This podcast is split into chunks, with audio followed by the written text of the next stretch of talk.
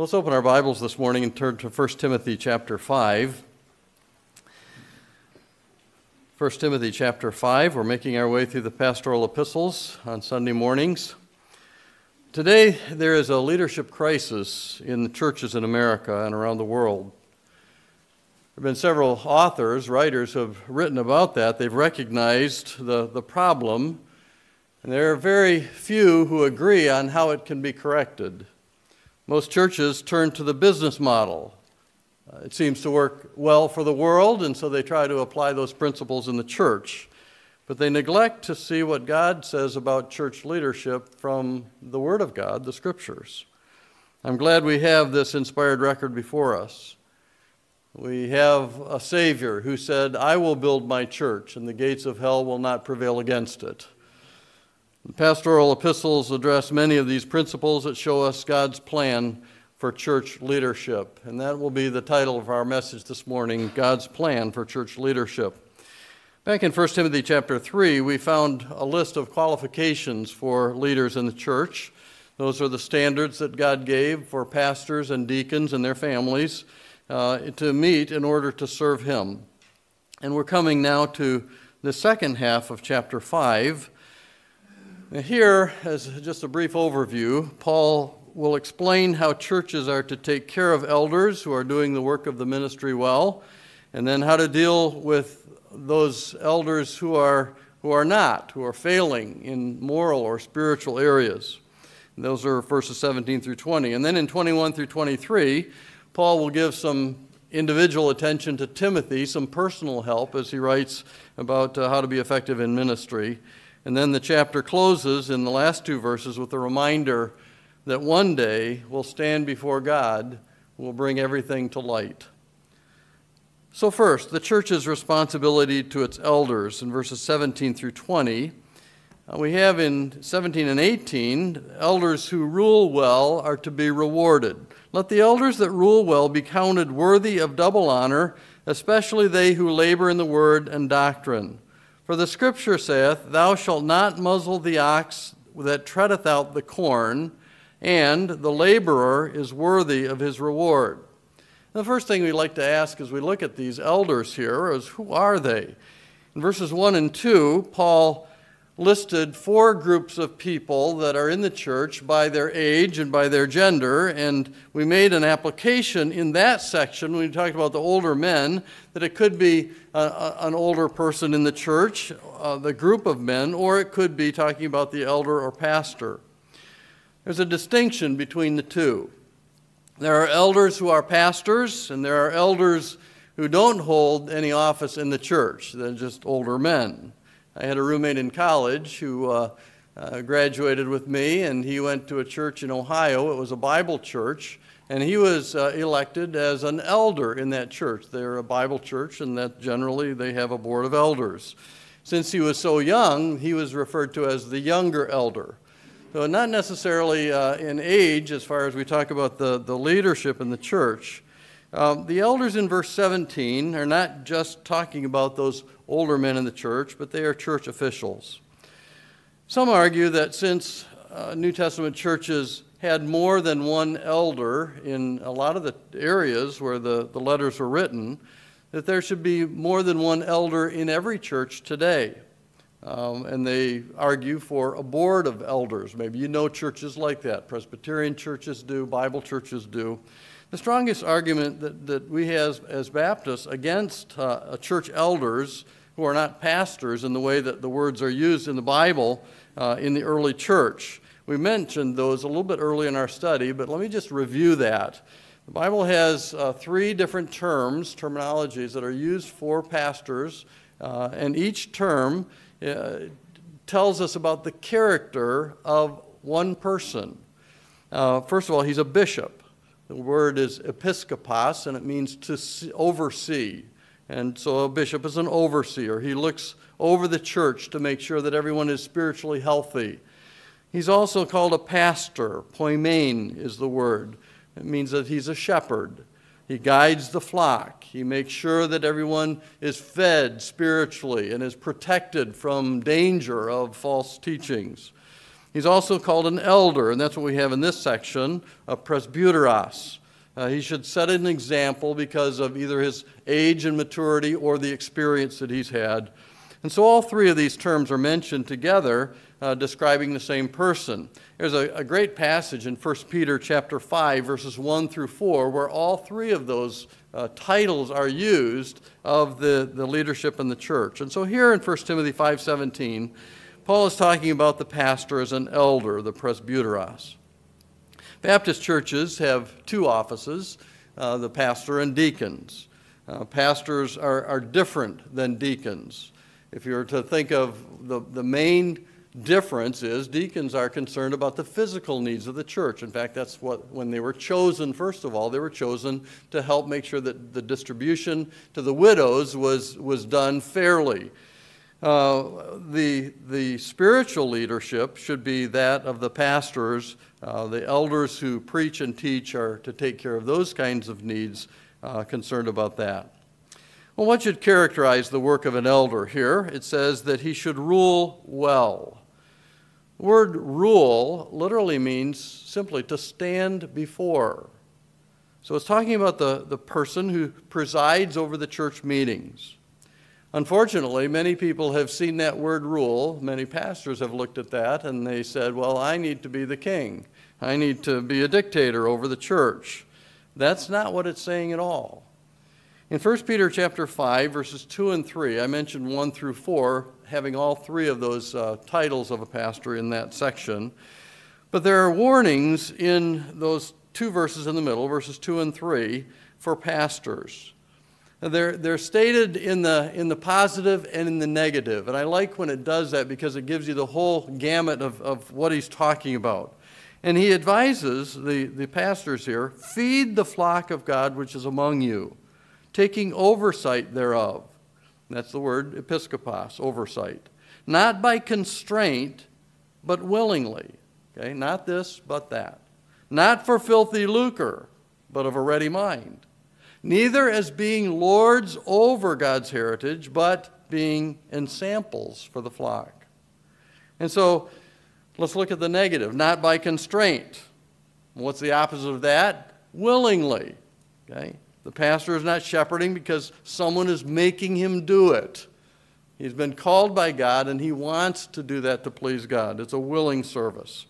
Second, not for money, but with a ready mind. Again, it's not driven by anything that has anything to do with the monetary stipend that a pastor gets. He should be doing it because he has this ready mind to do it. And then not as lords over, but as ensamples or examples.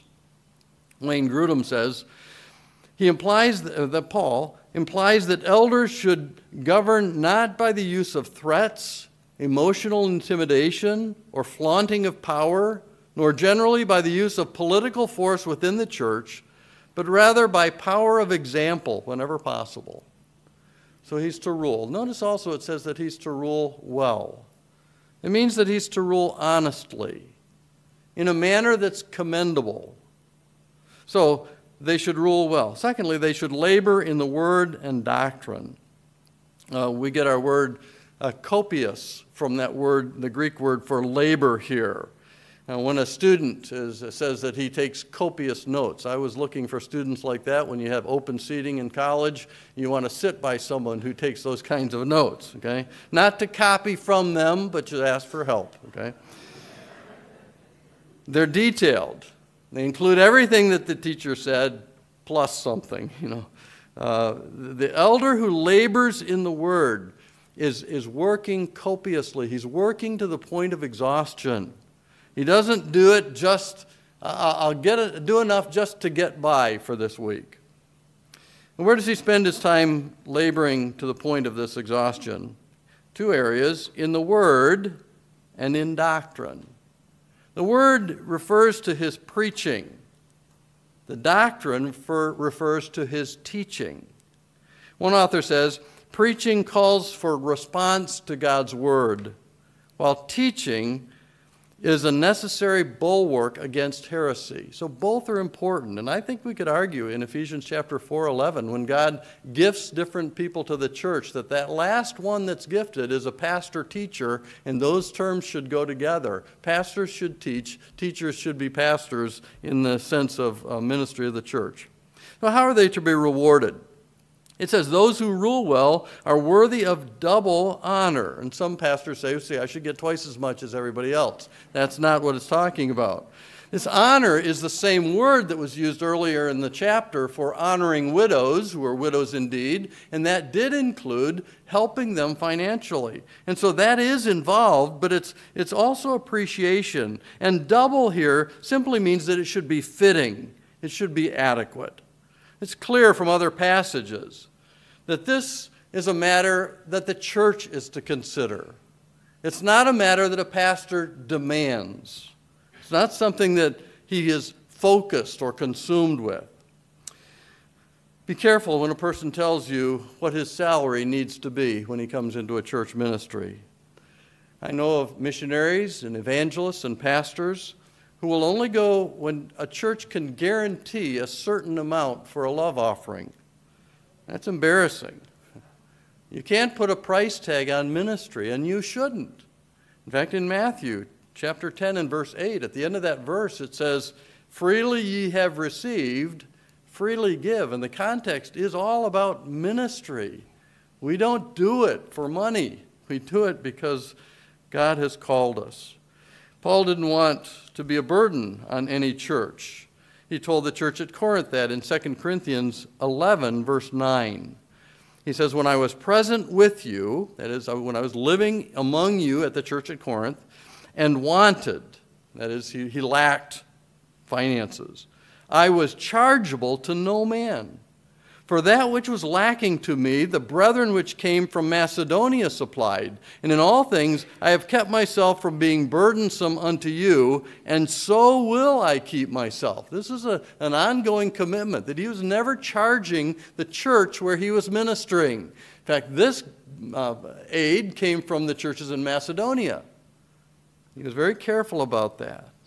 And he wrote to them again he said also in 1 Corinthians chapter 9 and verse 14 that he said, even so hath the Lord ordained that they which preach the gospel should live of the gospel. When I was first in Bible college, I thought that meant he needs to live what he preaches. But it says he lives of the gospel, that is, the gospel ministry should take care of him financially.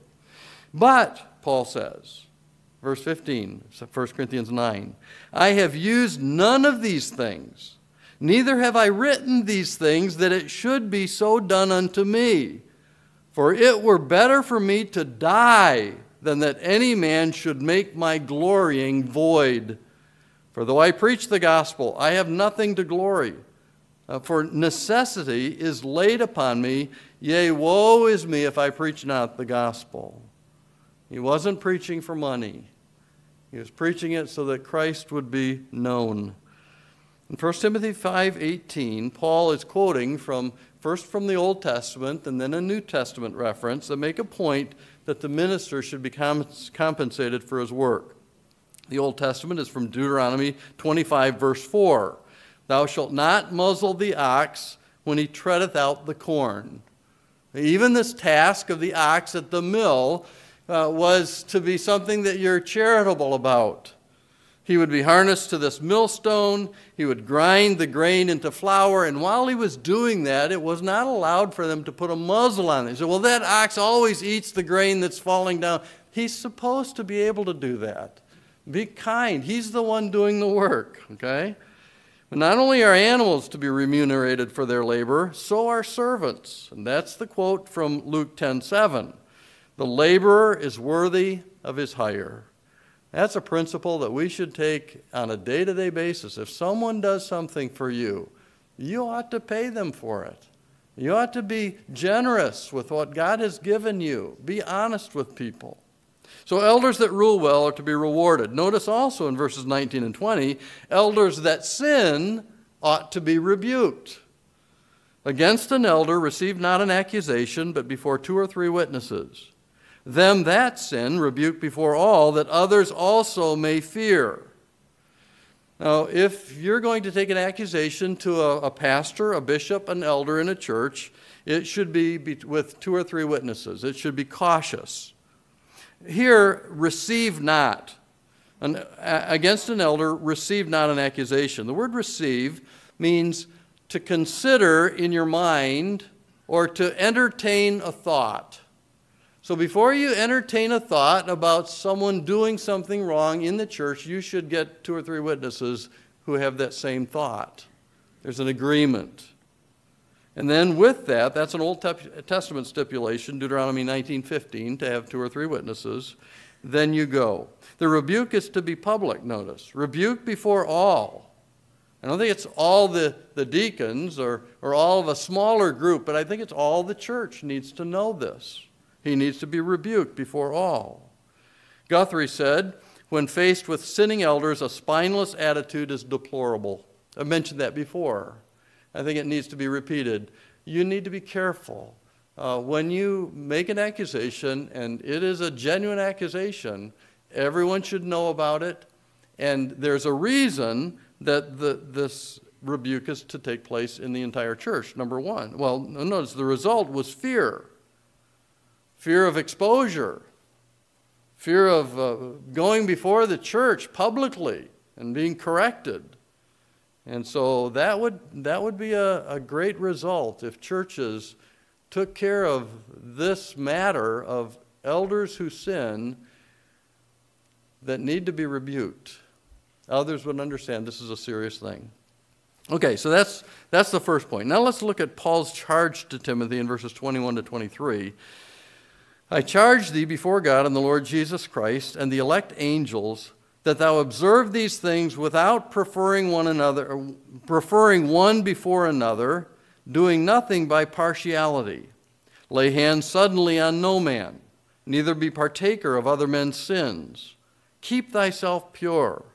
Drink no longer water, but use a little wine for thy stomach's sake and thine often infirmities.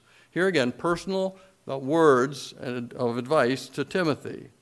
Notice first the way it starts. I charge thee before God. The word charge here isn't the same one that Paul has used before as a military command.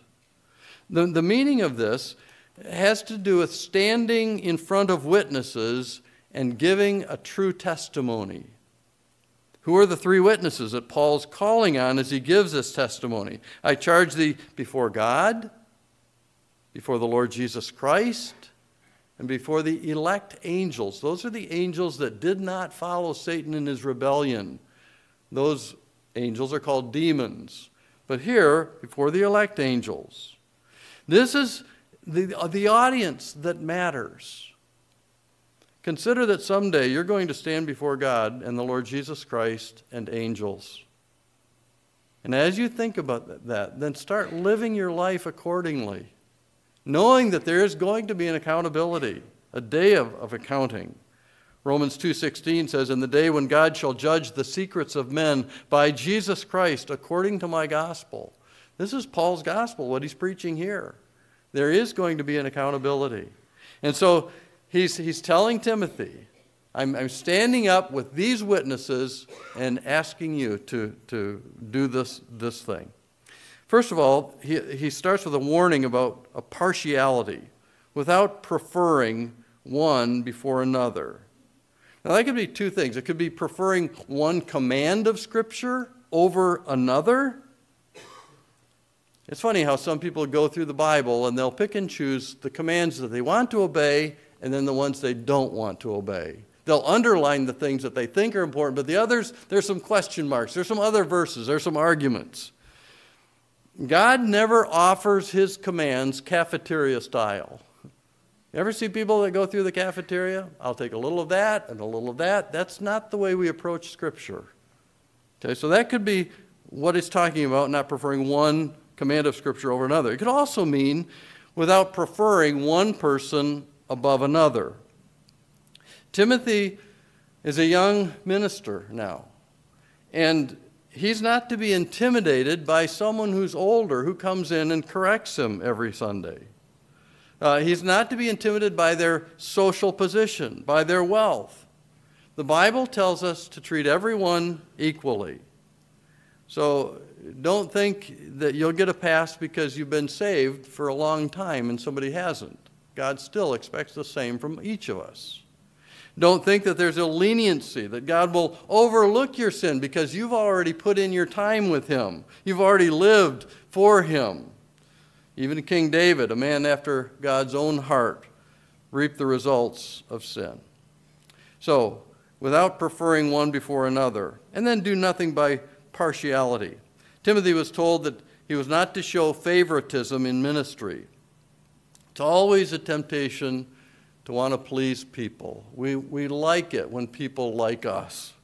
No matter what God has called or gifted you to do, you need to have the attitude that you're going to use your spiritual gift not to make other people happy, but to please God. Think of your life as having an audience of one. You're not performing on stage before a crowd whom you hope will you'll win their approval and their applause. This is real life. This is not an acting on a stage. God is watching your life. And he's the only one that matters. You want to please him. So partiality will sidetrack you from that goal of pleasing him alone. We come now to the specific instructions in the charge. Paul has four instructions to Timothy, and I think we can learn from each of these four. First of all, be careful whom you select for the work of the ministry. He says, lay hands suddenly on no man. He's speaking of the laying on of hands for ordination. Let a laborer first show that he's faithful to God, not because you've given him something to do. You don't say, well, I think I'll put somebody in charge of a Sunday school class or a ministry, and that way they'll be more faithful in coming to church. You look around to the ones who are already faithful, and you ask them to serve. He that is faithful in the small things is faithful also in much. So don't lay hands on someone for ordaining them to the gospel ministry too quickly. I've been to some ordination services where the questioning was really intense. The pastors who made up the council didn't even agree with some of the answers that should have been given. But they want to make sure that there's a new preacher who knows what he believes. He's going to stand in the pulpit and say what God says without error. I've been to some ordination services where you go home and you think, I don't know if he was really ready. He should have studied more, either in school and needs to take more classes or needs to study more on his own. You know, when you go in for a surgery, most of you are going to look and see what the record is of that surgeon. You want to make sure that he graduated, that he has his credentials, that he's done this procedure before.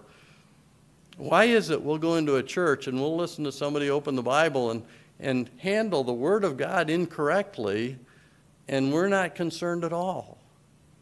This is the sword of the Spirit, the Word of God, and it can hurt if it's not used properly. And so lay hands on no man suddenly. Second, Timothy is to be separate from the sins of others, neither be partaker of other man's sins. Now again, we have a couple of different ways this could go. First of all, it could be a general admonition for Timothy to avoid sin by not following the wrong crowd, the wrong philosophies of the age. Don't be a partaker of that sin, of that direction. But more likely, because of the words of caution about ordination already, this is talking about approving someone for ministry who is known to be living in sin. If you ordain somebody who's not qualified, you're going to share some of the blame that will take place because of the lives that person influences. The writers of the Bible Knowledge Commentary have that view. They say, those who take part in the premature ordination of an errant elder share some of the blame for the negative consequences to their church. So be separate from the sins of others, either Don't run with that wrong crowd, Timothy, or don't lay hands on someone who has that tendency of sin. Then third, he says, keep thyself pure. What a wonderful admonition. And when you think about our day and age and the culture in which we live, see how much more important it is now, as important as it was then at least, to keep thyself pure. If you're going to have a testimony to others. He's telling Timothy, you can't expect to be effective in helping others live right if you're not living right. If you don't have the victory over sin in your own life, how can you help others? It's always easier to see the sliver in somebody else's eye than the log or the beam in your own. And we need to be careful as we consider, how are we to live as believers, to live holy lives? Keep thyself pure. The fourth admonition, take care of your health. Verse 23, drink no longer water, but use a little wine for thy stomach's sake and thine often infirmities. And people will say, there it is, verse 23, I'm going to write it down, that's my life verse. The misunderstanding of this verse has caused a lot of controversy. Some use it to defend drinking alcoholic beverages today. When you never come to a conclusion from one verse of Scripture, it's almost like an inverted pyramid. You have it all balancing on this one verse, and if that verse is taken out or explained to mean something different, the whole pyramid will fall over. We have all sorts of other scriptures. Proverbs 20, verse 1, wine is a mocker, and strong drink is raging, and whosoever is deceived thereby is not wise. So why would Paul be telling Timothy to go ahead and drink? Well, Gordon Fee, in his commentary, has a little footnote at the bottom of his page that helps us understand the culture and what was going on when this passage was written. He says, the medicinal use of wine, especially for stomach problems, is reflected in various sources of the Talmud, Hippocrates, Plutarch, and Pliny. And so he's saying this was for medicinal purposes. This verse tells me two things about Timothy. Number one, he was often sick. He had stomach problems. Second, because of that, and because Paul is encouraging him to take a little wine with his water for his stomach's sake, he believed in total abstinence of drinking wine. That's the way Timothy had decided to live, even when his health is at stake. And so Paul's encouraging, put a little wine in that water. Wine was often used to kill the bacteria in the water. And he had to tell Timothy, take that precaution. He was trying to persuade him to do the healthy thing. This verse cannot be used to justify alcohol as a beverage in our day. Just for the simple argument that we have refrigeration today. You can go down and buy a bottle of Absopure. Okay, we have bottled water. We have ways to purify water. D. Edmund Hebert concludes the section. He says, no sanction for the habit of drinking wine as a beverage can be drawn from these words. And so we have those admonitions to Timothy, helpful things, practical things that Paul gives. Now last, verses 24 and 25, a reminder about future judgment. Some men's sins are open beforehand, going before to judgment. And some men, they follow after. Likewise also, the good works of some are manifest beforehand, and they that are otherwise cannot be hid. So first, verse 24, he's talking about judgment on sin. Some are open, well known. Everybody knew about that sin and that problem that person has. And so it goes before them to that judgment. It came out. There was no hiding it. Everybody knew. And then it says, some follow after. No one knew about that sin here. It either got covered well, swept under the carpet, hidden from the eyes of everyone. And even the person who did it thinks, well, maybe I got away with this. But in the end, that sin is going to surface under the righteous judgment of an all-knowing God. Nothing escapes him. Numbers 32:23 says, be sure your sin will find you out. And so it either goes before that person or follows them, but he'll end up on Judgment Day. That sin will be there. It's interesting. Here the sins are described as the things that are doing the action. It's not the man who takes the sin to the judgment, but the sins that take the man there. The sins either follow after or go before. So man thinks he's the one who handles his sin. I've got control over that. I can stop anytime I want. Not realizing it's sin that has the grip on man, and it's going to take him to the judgment. No escaping the account that we'll give before God. In verse 25, we have the same type of thing, following or going before or following with regard to good works here instead of sin. Likewise, also the good works of some are manifest beforehand, and they that are otherwise cannot be hid.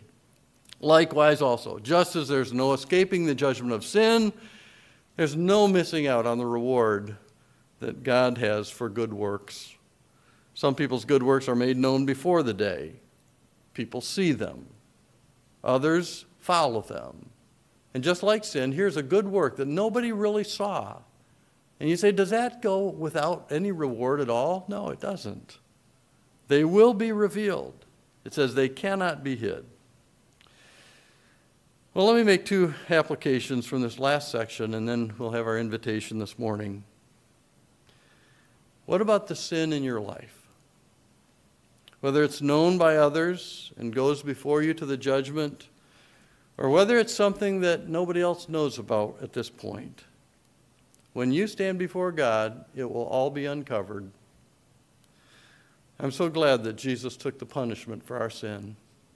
When he died on Calvary's cross, and you trusted him as your Savior, all of those sins are forgiven. You'll never be punished for them. Christ took your punishment at Calvary.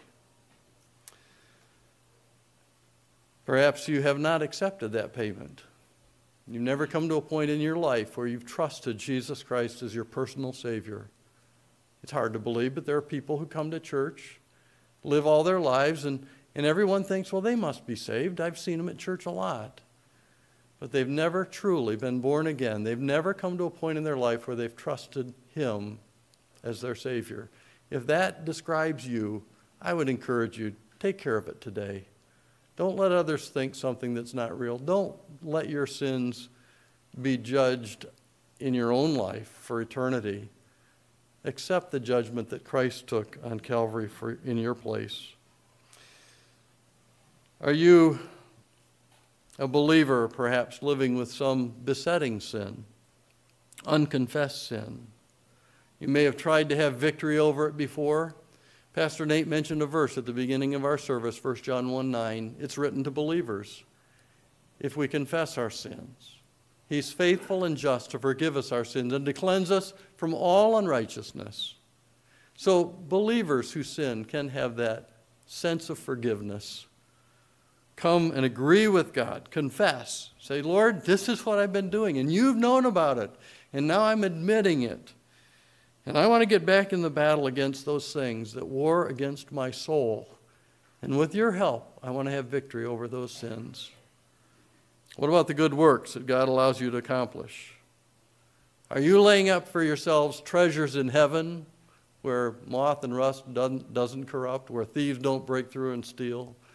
Or are you putting all your treasures in empty bags here on this earth? With God's help, maybe you say this morning, I want to start laying up my treasures in heaven. I want to see those good works that God allows me to do, not by my own goodness, but by his goodness in me.